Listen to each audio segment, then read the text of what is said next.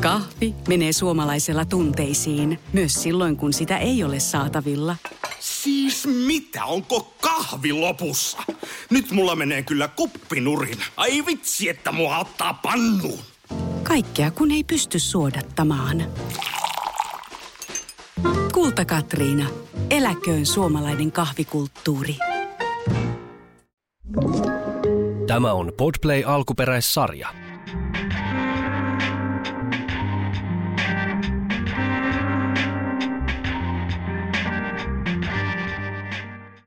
Lasis podcast täynnä olutta. Moi, mä oon Teemu. Tää on Lasis Podcast Kehräsaaren studioilta. Moi Kalle. Morjesta. Eka jakso Lasis Podcastia. Pieni sellainen ehkä tota jännitys, koska ollaan täällä Power Median ihan oikeassa studiossa, niin ettei tehdä mitään typeryyksiä näillä napeilla.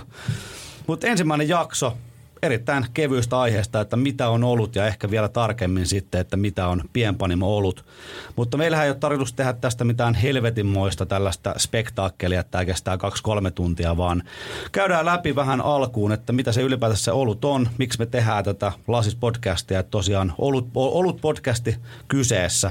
Mutta lähdetäänkö siitä, että avaat sieltä meille jonkun oluen, koska kannattaa Minä sitä juoda avata. myös samalla. Kyllä, se antaa tähän ihan erilaisen näkökulman Kyllä. asiaan. Lasis podcast tosiaan nopeasti kerrottuna Panimo Himon, mikä kuja oikein nimi muuten on? Kuja, Kuja. Beer and Bar Shop. Vai toisinpäin. Shop and Beer Bar. Kuja. no, kuja kuitenkin Hyvä, Tampereelta. hyvä, että Ro- Roosa puuttuu niin, tästä. Kyllä, kyllä. Eli tota, tosiaan Himo ja Kujan yhteispodcast ja meitä on tässä neljä tyyppiä tekemässä. Mä toimin tässä vähän tällaisena, ehkä voisi sanoa tuottajan ominaisuudessa, eli on aina paikalla. Sitten meillä on Kalle lisäksi, meillä on tota, Panimo Himon ja Pierkkala edustaja Esa ja sitten Kujalta tosiaan Roosa. Kaikki ei aina samaan aikaan studiossa, tehdään aina kahdestaan studiossa ja sitten tota, vaihdellaan vähän kokoonpanoja. Somet löytyy, Instagrammi, Facebookki perinteiset. Ja tota, heti alkuun tällä muistutus, että jos teillä on jonkunnäköistä kysymystä, kommentoitavaa sun muuta, niin laittakaa meille, tulee ehdottomasti viestiä. On sitten meidän henkilökohtaisille Instatileille tai sitten Kujan, Himon tai sitten myös La- Lasis Podcastin omille tileille. Ne tehdään silloin tällöin tällaisia kysymys-vastaus podcasteja, missä vähän syvennetään tarkemmin sitä, että mikä on jokukin, tai mikä nyt ihmisiä ylipäätänsä sitten askarruttaa. Ja sitten tota noin, niin silloin tällöin myös voidaan näissä jaksoissa ottaa asia esille, varsinkin jos siinä on jotain sellaista aiheeseen liittyvää. Kyllä, ja korjata virheitä. Ja korjata, korjata kyllä, joo niitä saa ehdottomasti korjata, koska virheitä tässä varmasti tulee. Että yritetään tehdä tämä mahdollisimman hyvin, että meillä olisi faktat hallussa, mutta paskat ei me jaksta aina niin mennä ihan syvää päätyä asti näissäkään. Ja aina pitää olla värikynä hieno. Kyllä ehdottomasti näin. Tota, mitä me juodaan? Tällä hetkellä juodaan meidän eli Panimo Himon tussausta. Nedipaa, West Coastis tyyppistä Kyllä. Nedipaa. Pari viikkoa vanha tuote, että hyvinkin tuoretta tavaraa vielä. Tämä ei tosiaan tarkoitus olla mikään himon tai kujan suoranainen mainos, vaan ihan oikeasti tehdä mielenkiintoista osu, ollut sisältöä. Mutta toki täällä aina juodaan himon näitä uutuuksia, koska niitä meillä nyt jostain syystä sattuu olemaan tässä jääkaapissa ja niitä on tietysti kiva tässä vähän myös analysoida. Mutta tänään tosiaan ei ole tarkoitus analysoida, vaan vähän käydä läpi, että mitä olut on. Miten olut tehdään, Kalle? Oot kuitenkin Panimo Himon pääoluen tekijä, niin tota, miten jos pitäisi kiteyttää sellaiselle ihmiselle, kuka ei oikein tiedä, mitä tapahtuu, niin miten se homma toimii? Prosessi, jos käydään tosi nopeasti läpi, niin raaka-aineethan on hyvin yksinkertaiset. Vettä, maltaita, eli malla, mallastettua viljaa, sitten humalaa ja hiivaa. Raaka-aineet on siinä yksinkertaisemmillaan.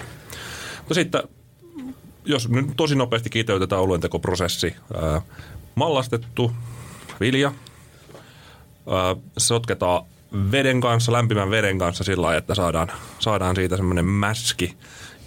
Lämpötila, jos mennään ihan perinteisellä brittityylillä, eli yhde- yhdessä lämpötilassa mennään, niin sinne 62 ja 68 asteen välillä täytyisi sen mäskin lämpötila saada. Ja sitä haudutellaan siinä, eli mäskätään semmoinen tunni, tunnin, tunnista ylöspäin ja sitten siivilöidään, siitä saadaan se vesi, vesi kun irrotetaan, irrotetaan niin, tai erotetaan, niin siitä saadaan viere, jota sitten keitetään ja keiton aikana heitetään vähän humalaa, jonka, josta saadaan sitten katkeruutta ja aromia olueen ja keitellään taas vähän ollut tyylistä riippuen tunnin verta ja ruvetaan sitten jäädyttelemään ja siirretään käymisastiaan ja sitten sinne pistetään hiiva perään ja sitten odotellaan, mitä saadaan aikaiseksi. Näin niin hyvin yksinkertaisesti.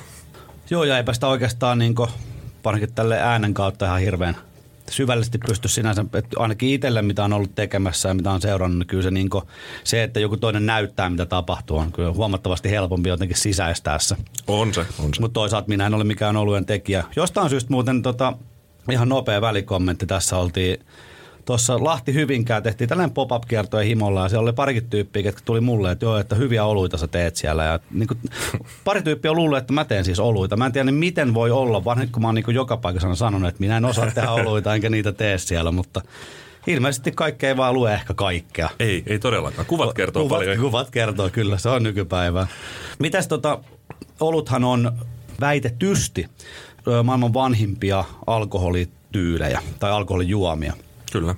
Et ihan mitään suoraa, suoraa vuottahan ei oluelle pysty kertomaan, ja, mutta nythän on ollut viime, viime vuosina ehkä enemmänkin, kun miidit on ollut nousussa, että miidi olisi vielä vanhempi, vanhempi alkoholi niin kuin juomatyyli. Mutta lähdetään siitä, että mistä sun olut historia on lähtenyt.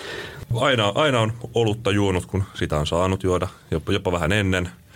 Ja en, ennen jo, tai silloin alkuun päälle ei kauheasti kiinnostaa on se maku, vaan se vaikutus enemmän. Ja jossain kohtaa alkoi sitten, itse asiassa yhden kaverin toimesta alkoi kiinnostamaan belgioluet. Hän oli vaihtooppilaana ja sitä kautta, sitä kautta sitten lähti vähän parempien makujen maailmaan ja siitä lähti sitten niin pikkusormen ojensi, niin sillä, sillä reissulla ollaan edelleen. Sanoit tuossa aika hyvin, että se oli ensin se niin vaikutus tärkeämpi ja sillähän se niin on alkoholi ja kaikki itse asiassa päihteet lähtenyt, että nimenomaan se vaikutus. Ja että jos miettii, että olutta on tehty niin kuin, no kymmeniä tuhansia se, vuosia se, nyt ainakin. Mi, että... Mitä olen on aina sanoa aloittaa jossain kohtaa, että jo muinaiset egyptiläiset. Kyllä, kyllä. Ja siis Egyptistähän se on lähtenyt hmm. ymmärtääkseen, niin kuin, niin kuin Miidikin sitten taas. Että tosiaan se on lähtenyt siitä ihmiseen ja itse asiassa kyllähän myös eläimillä on paljon, vaikka jotkut linnut tykkää vetää noita marjoja, mitkä on vähän käyneet, niin saadaan, saadaan pää sekaisin, eli niin sanotusti pönttö sekaisin. Vaalea laagerhan, no se on ympäri maailmaa, se on se juodun oluttyyli ja sen niin kaikki tietää ja että jos sä puhut oluesta, niin se on melkein aina että niin, että se on sitä vaaleita laageria. Mutta vaalea laagerhan on aika loppujen lopuksi nuori oluttyyli, jos verrattuna niin kaiken näköiseen muuhun näihin vaikka miittyyppisiin tai sitten esimerkiksi mennään sahtiin tai lampikkiin, mutta palataan niihin myöhemmin. Mutta mikä on sun mielestä tai miksi vaalea laakeri, miksi siitä on tullut sellainen niin benchmark-oluelle? Ehkä se on se helppous tavallaan, millä, millain se se, se on niin loppujen lopuksi teknisesti hyvin vaikea valmistaa mutta se kumminkin hyvin helppo, helposti nautittava tuote. Mä luulen, että se on niin yksinkertaisuudessaan se on siinä. Ja sanotaan sillä että mun mielestä monelle panimolle vaaleen laakerin tekeminen on, niin kuin, on onnistuneen sellaisen on merkki siitä, että tehdään asiat hyvin ja laadukkaasti. Kyllä. Joo, ja siis aika loppujen lopuksi vieläkin niin kuin yllättävän vähän tehdään tosi hyviä vaaleat laakereita Suomen niin pienpanimoskenessä. Ja tosiaan tässä nyt enemmän enemmän puhutaan tässä podcastissa Suomen skenestä, koska ihan sen takia, että me ollaan itse osa sitä ja tietysti tehdään suomen kielellä, niin ö, ehkä olisi vähän niin kuin typerääkin sitten liikaa keskittyä siihen, mitä muualla tapahtuu. Vaaleista laagerista 1200-luvun loppupuolella vasta yleistynyt, tai oikeastaan voisi sanoa jopa, että keksitty, että Saksa ja Tsekki, ja varsin moni on varmaan kuullut Pilsner Uruguelin nimen, ainakin nähnyt sen tölkin jossain, ja sitten taas Karsperilla Tanskassa on myös ruvettu tekemään samoihin aikoihin suunnilleen vaaleat laageria – Vaaleat laakerit, se on vaikea tehdä. Siinä on myös se, että se kestää kauemmin, kuin vaikka sit puhutaan nykyaikana ipoista sun muusta, että se on niin kuin voi olla puolet kauemminkin kestää se. Ja sehän tarkoittaa sitä, että se tietysti vie sitten tankkitilaa sun muuta, että sen niin kuin, se, että vaalea laakeri mielletään niin helpoksi ja halvaksi, niin sehän ei oikeastaan kumpaakaan. Ei, ei kyllä. Toki se on vähän erilaista tehdä sitten iso, isossa mittakaavassa, isoilla panimoilla, tällä pienpanimona, mutta, mutta kumminkin siis periaatteessa käymiset ja sun muut on aika sama, samanlaiset. Kyllä. Joo, ja jos puhutaan tosiaan näistä Hartwalleista ja Sinebrukofeissa, niin, niin esimerkiksi ne käymistankit on pikkusen eri koko aika, vaikka nuo meidän tonniset tuossa. Kyllä. En tiedä, miten paljon, onko mitään muistikuvaa, mikä on isoin olla, että meneekö, niin kuin, meneekö jopa ihan tuonne niin sataa tonnia? Ei mitään. No, mutta ne määrät on, ne on huikeita. Ja tietysti se vaalea laagerhan myös valmistaa vähän eri lailla, että siellähän se tehdään nopeammin. Kyllä. Eli se tekee niin sanotusti pikapano menetelmällä. Ja sitten taas monet olutpuritaanit, nehän ei pidä näitä isojen panimoiden laakereita, bulkkilaakereita varsinkin, jos ne on siis tehty tällä, niin kuin, ne, jos ei ne ole täysmallas oluita, niin monihan ei niitä pidä niin oikeina oluina. Mutta onhan esimerkiksi pienpanimokentässäkin tosi paljon käytetään sitten mallasuutteita ja tällainen niin kuin osana, osana prosessia. Kyllä, kyllä, mutta siitä ei puhuta samalla lailla, koska niitä ei haukuta siitä samasta, mistä isoja panimoita. Mm.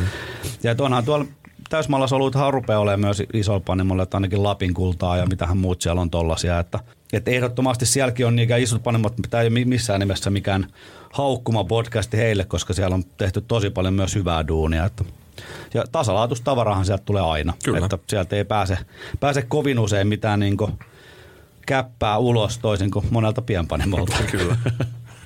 Mikä sun mielestä on, puhutaan paljon siitä, tai puhuttu vuosien saatossa siitä, että kotimainen, kotimainen pienpanimo olut ei ole kovin laadukas, niin onko sulla tähän jotain vastausta, että miksi ei ole tai jos on, niin miksi se on laadukas? No sanotaan sillä, että itse, on tavallaan, tavallaan kokenut sen ihan omaa kautta, että silloin kun omaa panimoa pisti pystyyn, niin ää, mä en, ole mitään koulutusta tälle alalle, paitsi kantapää kovettanut. Eli panimo lähdettiin perustaa periaatteessa pystymettästä.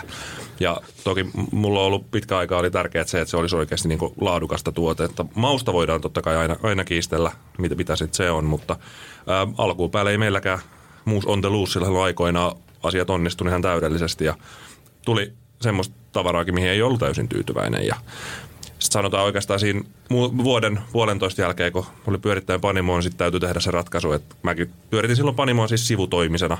Ja silloin täytyy tehdä se ratkaisu, että, että joko alkaa keskittymään siihen asiaan kunnolla ja tekee asiat huolellisesti niin poispäin. Tai sitten, sitten jatkaa sitä, että on vähän sinne päin.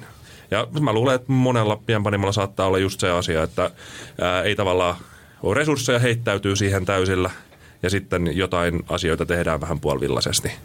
Tai sitten ei ole niin muuten, muuten resursseja käytettäväksi siihen, että saadaan niin tehtyä oikeasti hyvää. Ja nyt toki kenttä on aika paljon muuttunut siitä, että nyt kun tulee uusia tekijöitä ja tällainen, niin laitteet on paljon parempia, mitä ruvetaan käyttää heti alkuun päälle ja kaikki sillä Semmoinen kotikutoisuus alkaa aika lailla ole poistunut nyt, mitä se oli esimerkiksi viisi vuotta sitten.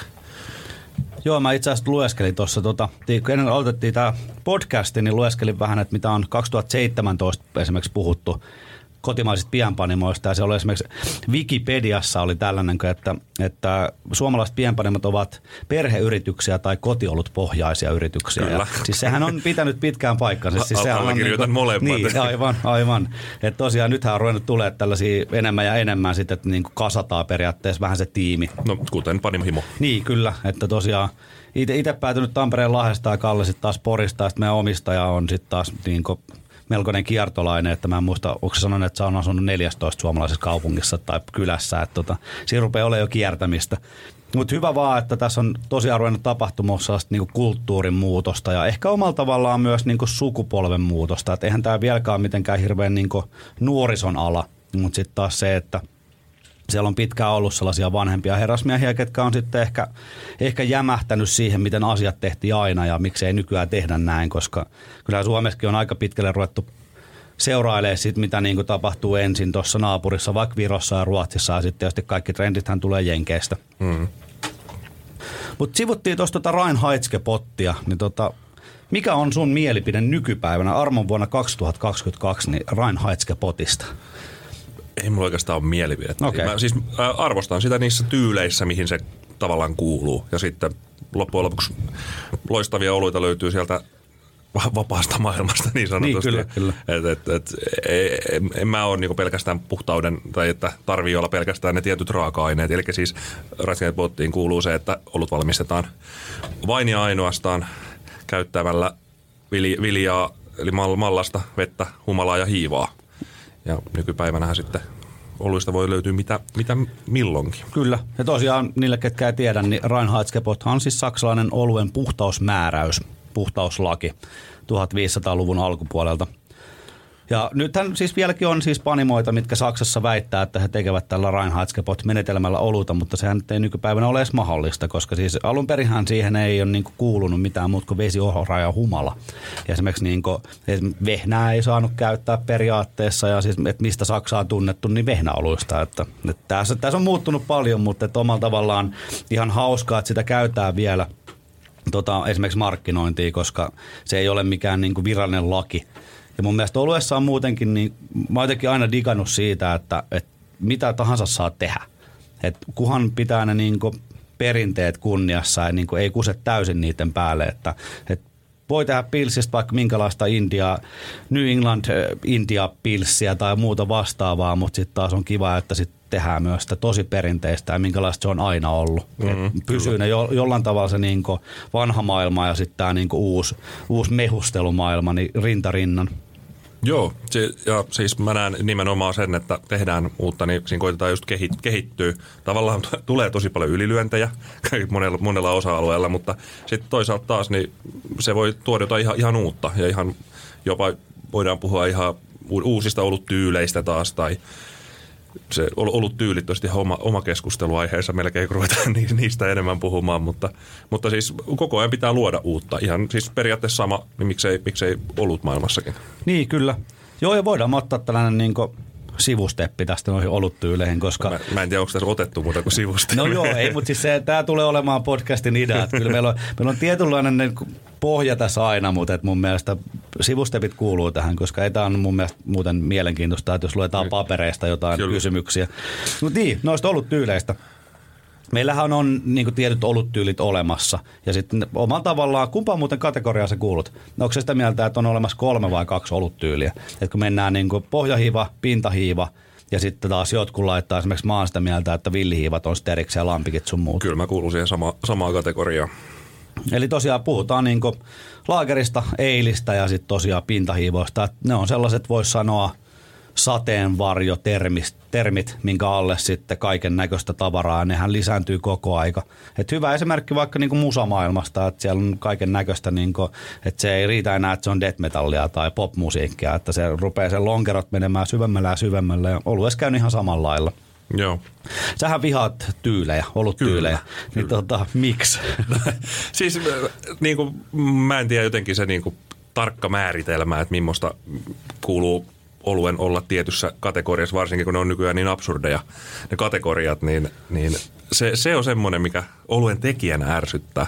Se, että no, joku arvostelu, systeemi muutenhan ei, ei sinänsä, sinänsä kiinnosta, mutta se, että luokitellaanko joku olut, onko se nedipa vai dipa vai muuten niin kuin, siis samaan kategoriaan mahtuu tosi paljon oluita, mutta se on hyvin häilyvät ne rajat, mihin ne kaikki luokitellaan. On tietysti, mutta on hyvä esimerkki, että nostit tämän, koska nyt juodaan tätä tussausta ja mun mielestä tämä ei ole New Englandia, vaan tämä on niin tupla ehkä jopa Amerikan tupla mutta, mutta tämä on tosiaan esimerkiksi niin Panimon arjessahan tämä näkyy, että, että Kalle tekee ehkä, ehkä omalla tyllä oluita ja niin sen pitääkin tehdä, mutta sitten taas miettii sitä markkinointia, että jos, jos tehdään tota, vaikka just jotain New Englandia, siitä tuleekin pitteriä. Näin ei onneksi siis käynyt, mutta tota noin, niin että se vaikeuttaa tietysti sitten, kun ihmiset dikkaa tietystä oluttyyleistä ja tietystä panimoista, niin, se, niin tosi paljon niitä katsotaan. Ja itse on huomannut varsinkin nyt tapahtumissa ja muualla, että niin oluttyyli on melkein rupeaa olemaan tärkeämpää kuin se niin kuin panimo, mikä siinä lukee. Joo, joo ja, mutta se tavallaan sitten taas kusee sitä äkkiä, äkkiä kuluttajaa silmää myös se, että tuolla suurin osa no en mä ehkä voi sanoa, että suurin osa, mutta suuri osa esimerkiksi neipoista, niin eihän niillä ole niin mitään tekemistä neipan kanssa. On tosi paljon semmoisia, mikä on sitten jotain muuta, niin peil, enemmän pale tyyppistä kuin mitään olisi puhdas neipaa. Niin, kyllä. Joo, ja sitten tämä puhdas neipahan on myös sitten sellainen, sellainen keskustelu, mikä voi kestää hyvinkin pitkään, että sekin on kuitenkin muuttunut siitä, että mitä se tuli Suomeen. Onko tästä edes kymmentä vuotta varmaan vielä? Ei, ei, ei. ei ole muuten edes kymmentä vuotta. No mutta silloin, kun se nyt on tullut rantautunut Suomeen, että silloin kun Sonnisaaret ja noi Fattisaarit sun muut teki niitä ekoja, niin nehän oli, niitähän kutsuttiinkin silloin Vermont IPA nimellä. Ja nehän oli siis aika perinteisiä, niin kuin nykymittakaavalla perinteisiä IPOja. Sittenhän se pikkuhiljaa se on vaan mehustunut enemmän ja enemmän ja enemmän. Ja nythän siis tulee tosi paljon ihmisiä kysymään, että miksi tässä on esimerkiksi katkeroa tai miksi tässä maistuu olut. Ja se on, se on mun mielestä niin kuin hyvä kysymys se, että miksi tässä maistuu olut. Mm. Koska nyt me ollaan niin kuin siinä pisteessä, että tällaiset mehustelu-ipat, peileilit ja sitten taas niin sour-puolelta, niin nehän on hävittänyt sen niin kuin maltaan ja humalan, katkerohumalan niin kuin oikeastaan täysin. Mm. Ja mitä sitten taas niinku alkuperäiseen tyyliin tavallaan kuulu, että siellä on, on ehkä ei katkeroa niin kauheasti neipoissa, mutta kumminkin ollut sitä maltaan ja mun tuomaa täyteläisyyttä. Niin, näin. kyllä, kyllä. Joo, ja sitten nämä saksalaiset tota, synteettiset hatarai, hattaraipat oli kyllä, niin kuin, no, ne oli itselle sitten olin silleen, että, nyt on mennyt liian pitkälle, että mä en jaksa juoda näitä enää. Mutta mut mikä on olutta? Jos mietitään näitä tällaisia saureita sun muita, niin onko ne edelleen oluita? On, on. Kyllä mä pidän sen, että jos se oluen perusrunko on valmistettu maltaista ja humalaa ja hiivaa käyttäen, niin kyllä mä näen sen, että se on ollut. Joo, kyllä. Siis sehän on ihan niin kuin terminologisesti olutta. Et tosiaan sittenhän mennään tällaisille voisiko sanoa harmaille alueille vaikka miidin alalaji präköt, missä on sitten mallasta myös messissä, mutta sitä ei ole tarpeeksi, joten se ei, niin kuin sitä ei kategorisoida olueksi. Ja sitten paljon jengillähän menee sekaisin, kun on näitä paljon ginger beereja nyt kaupoissa – niissähän useissa ei ole käytetty millään tavalla niin kuin mallasta, että nehän ei ole sitten olutta, mm. että se on vaan se nimi. Et Suomessa jos olut nimeä käyttää, niin sehän pitää olla siis ihan maltaasta valmistettu. Kyllä. Onko siinä muuten jotain prosenttia, että pitääkö, mä joskus muistan, että mä oon kuullut, että siinä pitää olla yli 50 prosenttia pitää olla niin kuin, niin kuin maltaita. Joo, siis tai, äh, niin kuin tuotetusta alkoholista. Niin, niin tuo joo, joo, just, just näin. Eli tosiaan... En itse asiassa ole ihan varma, mutta näin mä muistelisin, että se luokitellaan. Joo. Et paljonhan näitä on ruvennut tulee nyt näitä triple fruited oluita, missä on tosi paljon sitten adjunkteja, marjohedelmiä sun muuta, mutta edelleen ne on ihan yhtä lailla oluita kuin se vaalea laager siinä Kyllä. Vie, vierushyllyllä. Mites toi tota, vaalea laageri tuossa nopeasti sivuttiin jo tätä Tsekki-Saksa-osastoa. Se ei vaan, niin sen valtahan ei kumoudu millään. Vaikka nyt mikä tahansa suomalainen panimo tai ulkomainen panimo tekee maailman parhaita saureita ja neipoja, niin se vaalea laagerihan pitää pintaansa. Kyllä. Niin tota, miksi näin sun mielestä? Mä näen sen tavallaan helppouden, helppouden siinä ja se on loppujen lopuksi kevyt, raikas, juotava, niin en mä näe, en mä näe siinä mitään syytä miksei. Niin, ja tietysti taloushan tässä on isolla, isona no, merkityksessä, jos miettii, että saat sen, en tiedä yhtään paljon tällainen purkki, varmaan euron pintaa nykyään maksaa tällainen ison panimon laaker. Siitä on, siitä on tosi kauan aikaa, kun itse on siis edes kattonut siihen hyllyyn päin. Mutta toihan on sitten taas tullaan siihen, että pienpanimoinen tuotteet maksaa ja kohta käydään vähän läpi, että miksi ne maksaa, mutta sitten taas samantyyppinen olut, se on pienpanimolta, se voi olla se 5 euroakin helposti. Kyllä. Ja sitten taas, jos tuodaan vaikka Jenkeistä vaaleat laakeriin, mikä mun mielestä nyt on vähän dorkaa nyt joka tapauksessa, mutta se on niin kuin, että jos on sellaista kympin tölkkiä, että sä pyydät pilssistä, mikä pitäisi juoda kylmänä ja tosi nopeasti janoa, niin siinä rupeaa kyllä niin kuin itsellä olemaan että en mä sitä enää maksaisi. Kyllä, näin se menee. No itse asiassa, niin kuin, jos puhutaan Saksastakin niin olutmaana muuten, että kun siellähän on todella paljon panimoita ja paljon pieniä panimoita, jotka valmistaa vaaleita laageria siinä omissa kyli, kylissään, eikä ne yritä myydä sitä, niin kuin, sitä ulospäin. Että siellä on hyvin paljon semmoista pientä ja mun mielestä niin kuin tavallaan kuuluukin jo sillä Ja vaaleenlaager kyllä säilyy, joo, mutta se on silti tuoren, tuoreena myös hyvää. Kyllä. Joo, siellä on siis paljon ylipäätänsä Keski-Euroopassa niin oikeasti paikallispanimoita. Ja et Suomessahan se ei hirveästi ole vielä lyönyt läpi. Et onhan meillä muutamia, vaikka Matildalin kyläpanimo tulee hyvänä esimerkkinä, että niitä oluita ei paljon muualle myydä, koska se on, niin kuin, niillä on se kyläyhteisö ja siellä myydään, myydään niin suuri osa tuotteista. Mutta tota, jotenkin olisi ihan siistiä, että Suomessakin olisi tällaisia oikeasti kyläpanimoita. Että niitä ei saa periaatteessa kuin siellä, sieltä niin kuin paikan päältä. Et... Siinä on yksi semmoinen hyvin iso asia, mikä siihen vaikuttaa, kun täällä ei ole vain sitä väkeä. Niin, ei väkeä, mutta ja plus se, että esimerkiksi Saksassahan siis ne myöskin, niin kuin vaikka tai Tsekeissä ne oluet ei maksa juuri mitään. Koska ne on elintarvikkeita. Niin, niin, että jos sä menet Suomeen, vaikka se olisi miten tehty paikallisesti ja mahdollisimman halvalla, niin se silti se maksaa. Kyllä. Että siitä ei tule sellaista samanlaista meininkiä, se on täysin totta. Ja onhan se kiva ollut huomata Suomessakin, että niin kuin paikallispanimot kiinnostaa ihmisiä. Että Oulu on hyvä esimerkki siitä, että mä oon ollut siellä parilla olutfestarilla ja siellä on niin iso jono on aina – paikallisten panimoiden niin tiskille. Vaikka niitä oluita saa sieltä panimoilta suoraan ja paareista sun muualta, mutta siellä on jotenkin vahvana se, että nämä on, nämä on meidän tyyppejä ja näitä tuetaan myös täällä. Tyyleihin niihin niin kattojärjestöihin niin sanotusti. Laakerihan vähän käytiin läpi. Mitäs sitten alet? Eli varmaan suurin osahan ihmisistä tällä hetkellä voisin kuvitella, että niin kirjaimet IPA on se tunnetuin ehkä Kyllä. alejen alaosasto. Niin tota, jos 1200-luvun loppupuolella on, voi sanoa, että Vale Laager on niin lähtenyt nousuun, niin mistä, mistä sun mielestä IPA on saanut sitten alkunsa? Eikö se ollut mä, en- mä vuosilukuja en muista, mutta silloinhan sehän on lähtenyt siitä, että Brite, Briteistä kuskettiin vahvasti humaloitua olutta Intian suuntaan laivoilla. Siitä, siitä saanut sitten tuo katkera, hyvin humaloitu olut nimensä, eli India Pale Ale. Kyllä, ja se on tosiaan India, ei Indian. Sitä näkee yllättävän paljon vielä nykyäänkin. Mutta joo, se on tosiaan alun perin, niin tosi moni ollut tyyli, niin se on alun perin brittiläinen. Ja tosiaan nyt on hauska nykypäivänä se, kun ihmiset tulee ostaa sen neipan, että ne, ne niin odottaa, että jos sä tilaat mitä tahansa ipaa, niin se on sameita, se on mehusta, se on kaikkea muuta kuin mitä sitten taas brittiläinen ipa oli. Ja nykyään brittiläiset ipat, ne on tuo aika helppo ehkä laittaa jonkun bitterin alle. Joo. Eli se voimakas humalointi, mitä silloin tarkoitettiin, on pikkusen eri asia kuin mitä se sitten nykyään Joo, tarkoittaa. en, enemmän se tarkoitti silloin sitä katkeruutta. Niin, kyllä, ja nyt- kyllä, Nyt se kyllä. tarkoittaa sitten aromia, aromia ja makupuolella sitten enemmän. Ja tosiaan siinähän on ollut sitten vahvasti niin mallaspuolta mukana ja pähkinäistä sellaista keksistä mallasta ja muuta. Että aika kaukana ollaan siitä nykyipasta. Et nykyipan voisi sanoa, että no hyvä startti on ollut sieltä 70-luvun loppupuoliskolla. Olisiko jopa 79 vuonna ollut, että silloinhan niin ensimmäiset Amerikan peileilit on tullut kunnolla markkinoille, että Sierra Nevada ja sitten toi ö, Libertyn Anchor – et silloinhan tota, Jenkeissä tajuttiin se humalan rooli siinä oluessa ja nimenomaan ruvettiin kehittämään niitä omia, omia humalalajikkeita, mikä no, Jenkithän on nykyään isoin humalan tuottaja ja se tunnetun humalan tuottaja. Et silloin on nyt lähtenyt se Amerikan peileille, pikkuhiljaa se on muuttunut sitten, ne on ruvennut käyttää sitä IPA-termiä, ehkä ensin Amerikan IPA, mutta sitten se on vaan ruvennut tarkoittaa, että se on IPA ja se on amerikkalainen olut. Ja sittenhän rupesi tosiaan nämä lonkerot menee sitten tupla-ipoihin ja quadruple-ipoihin ja black ipaa sun muuta, että nehän on, se on ihan täysin loputon suose ja koko aikahan näitä tulee lisää näitä. Esimerkiksi ihan pelkästään IPAN alle tulee koko aika, että varmaan uusimpina toi Cold IPA ehkä sitten terminä. Joo.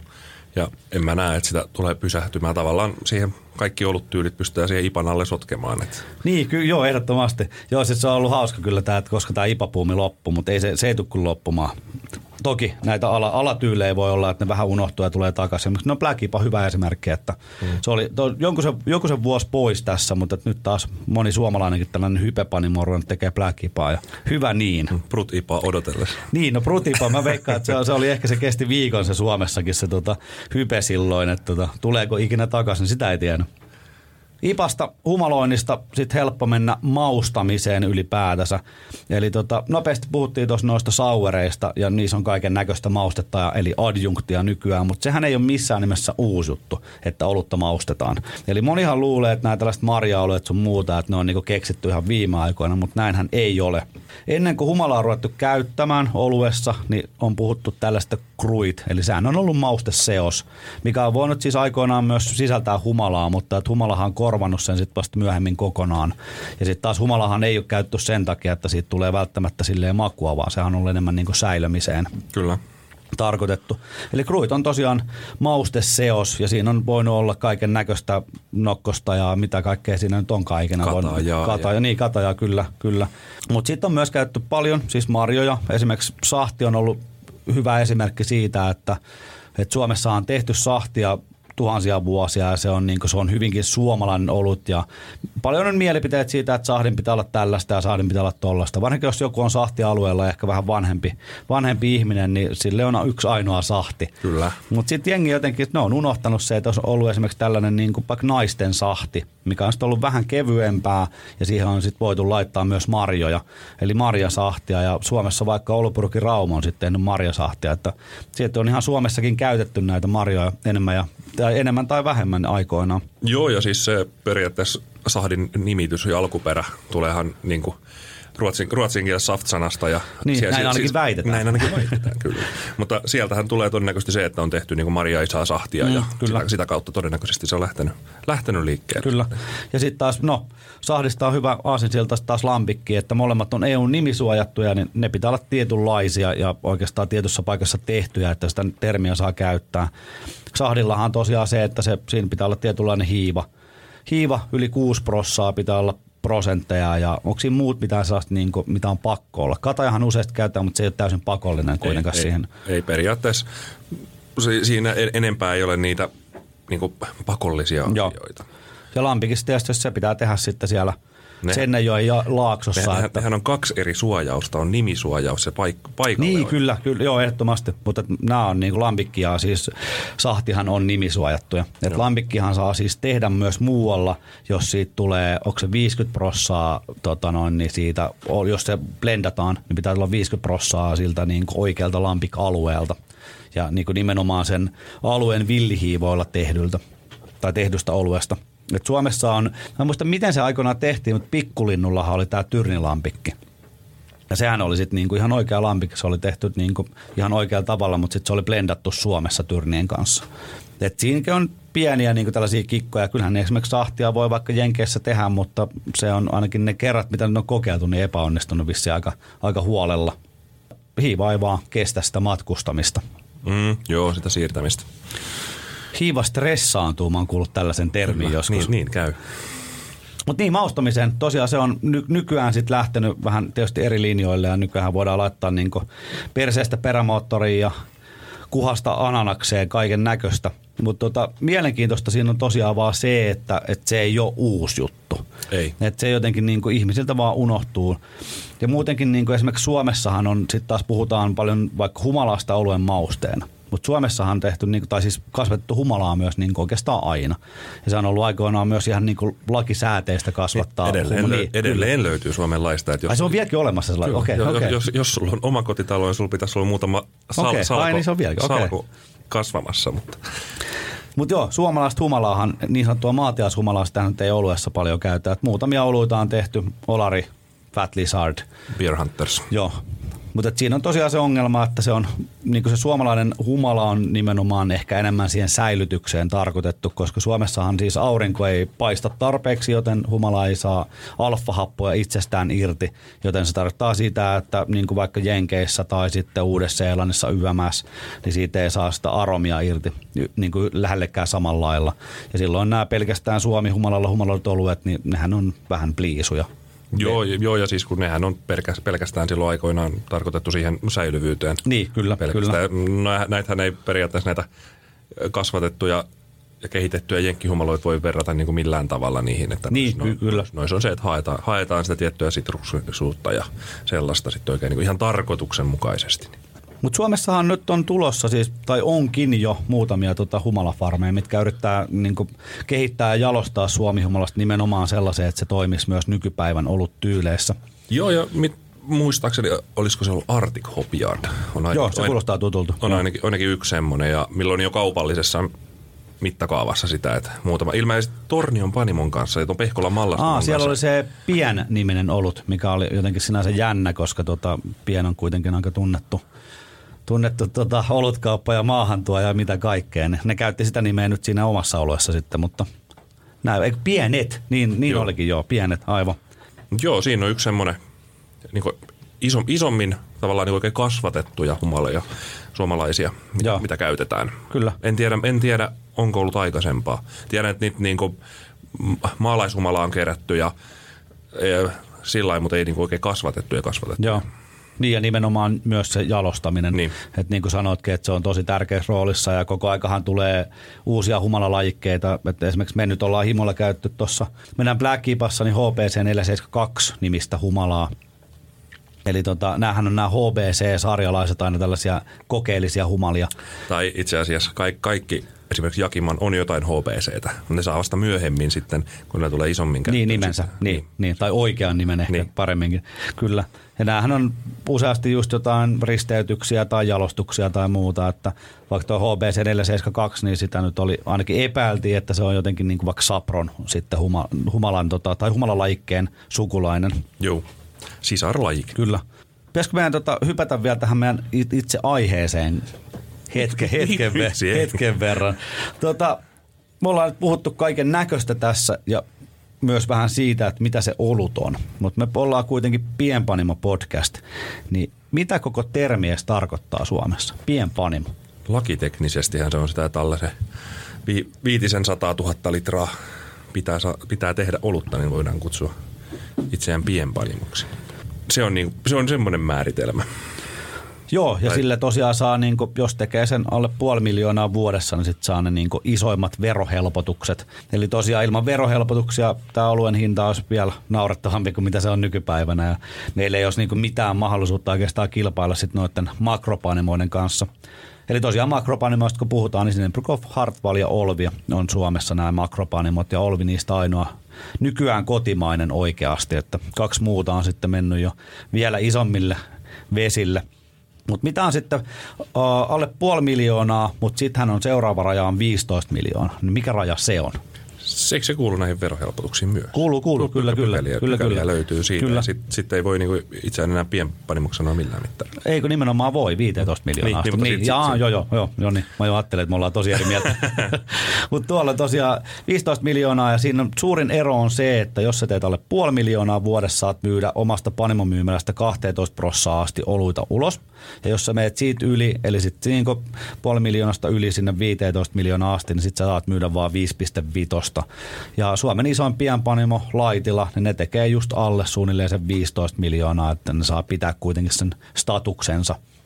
Ja puhutaan näistä määristä, niin isot panimot, ne tällä hetkellä varmaan siinä 90 tienoilla, mitä ne vie koko markkinasta. Ja sitten puhutaan se, mikä jää pienpanimoille, niin siitä taas kolme isointa vie niin kuin todella ison, ison sitten kakunpalan. Eli aika vähän loppujen lopuksi sitä rahaa sit on jaettavissa näille muille. Tällä hetkellä Suomessa taitaa olla, mulla taisi olla itse asiassa ihan se tarkka lukema, mitä se on niin kuin tänään se oluiden tai pienpanimoiden määrä. 123 ainakin sanoisi Suomen pienpanimot tällä hetkellä. Okei. Okay. Kuulostaako se tutulta? Mun mielestä se voisi olla enemmänkin nykyään. No, mulla olisi sama. Mä olisin heittänyt sitä 40. Niin, mutta toisaalta pitää muistaa, että se on nyt myös kuollut jonkun verran panimoita. Mm. No heitää sellainen, että se on 130. Sinne se on, se on, päin. Niin, se on, Sinne se, päin. joo, joo, se on noin, sinne päin. Noin Kyllä. 130. Eli tosiaan isoimmat pienpanimot sitten Laitela, Nokia ja sitten MPH Breweries, eli sehän on yhdistelmä Malmgordin panimosta ja sitten Saimaan panimosta. Ja sitten pienimmät, en tiedä onko Rosa, Rousalin panimoa vielä olemassa, mutta, mutta se taitaa olla ainakin Suomen pieni, että niillä oli joku pieni kesämökki jossain, missä niin tehtiin muutamia, muutamia satoja litroja olutta. Että himosta nyt nopeasti siellä, me ollaan varmaan pienpanimossa meillä on sitten ihan kaikista pienintä, mutta kuitenkaan ei missään nimessä siellä niin hätyytellään mitään sataa tonnia. Että meillä on tällä hetkellä vuodessa mahdollisuus tehdä 50 000 litraa, mutta sekin on, se on silleen vähän yläkantti heitetty. Ainakin tässä vaiheessa vielä. Joo, tämä pikkuhiljaa homma, homma kehittyy, mutta sanotaan, että ollaan siellä, kyllä me siellä alapäässä kumminkin ollaan. Se, jos, ei, jos ei unohdetaan nämä ihan pien, todella pienet panimot. Niin, kyllä. Mutta, mutta, mutta ollaan siellä alapäässä. Tehdään tämä legendaarinen, että tehdään enemmän laatua kuin Kyllä, määrää. ei ole ehdottomasti näin. Ja tehdään välillä podcasteja ja sun muuta, että se ei ole niin pelkkää olutta ja ei se pidä ollakaan, koska se on, se on kuitenkin vain olutta. Ja tässä on aika hyvin käyty asioita läpi. Tämähän nyt on tosiaan, myönnettäköön vähän tällaista, vähän tällaista spin-offia sinne sun tänne, mutta tosiaan tämä on aiheena niin älyttömän iso, että voidaan mieluusti, että jos teet kiinnostaa, niin esimerkiksi keskittyä vaikka nimenomaan johonkin oluttyyleihin tai enemmän siihen oluen tekemiseen tai muuta. Eka jakso nyt on aina eka jakso. Niin, tämä on tällainen hyvä lähteä liikkeelle. Kyllä, joo, todella laaveella pensselillä. Kyllä, kyllä, kyllä. Mutta eipä tässä kauheasti mitään lisää. Tai paljon olisi kaikkea, mutta ruvetaanko me tähän tuomaan vielä jotain näkökulmaa jostain suunnasta? No mun mielestä ei. Jos ei, vält, jos ei väkisin tuu mitään mieleen, niin miksi? Niin. Tämä oli enemmän tällainen esittelyjakso ja vähän, että minkä parissa Lasis podcast pyöriin. Eli se on pienpanimo olut, mutta meillä on tosiaan mahdollisuus sitten välillä tehdä myös vaikka siiderijaksoa tai muuta. Että, että se olut ei ole mikään sellainen niin kuin pakko, mutta että jos tässä nyt kuitenkin oluen parissa kaikki tekee päivätyönsä, niin olisi vähän jännä tehdä sitä viinipodcastia. Kyllä. Mulla loppuisi aika nopeasti, niin voisin, Sama. vo- voisin ehkä parista rypäleestä kertoa jotain ja omat lempiviinit ja sitten se olisi siinä oikeastaan. Tämä oli Lasis, Lasis podcast. Mä olin Teemu, hän oli Kalle. Näitä tulee jaksoja vähintään kerran kahdessa viikossa. Varmaan jotain lyhyempiä voi tulla vähän useamminkin, mutta me nyt katsotaan vähän, että miten tämä rutiini lähtee tästä pyörimään ja miten aika riittää. Mutta seuraavassa jaksossa Kallen tilalla täysin eri tyyppi. Kerrotaan myöhemmin, että kuka hän on. Mutta kiitoksia Kalle tästä avauksesta. Kiitoksia, kiitoksia. Oli ilo tulla. Kyllä. Lasis, täynnä olutta. Lasis täyttää, Panimo Himo sekä Pierre Schopenhauer kuja.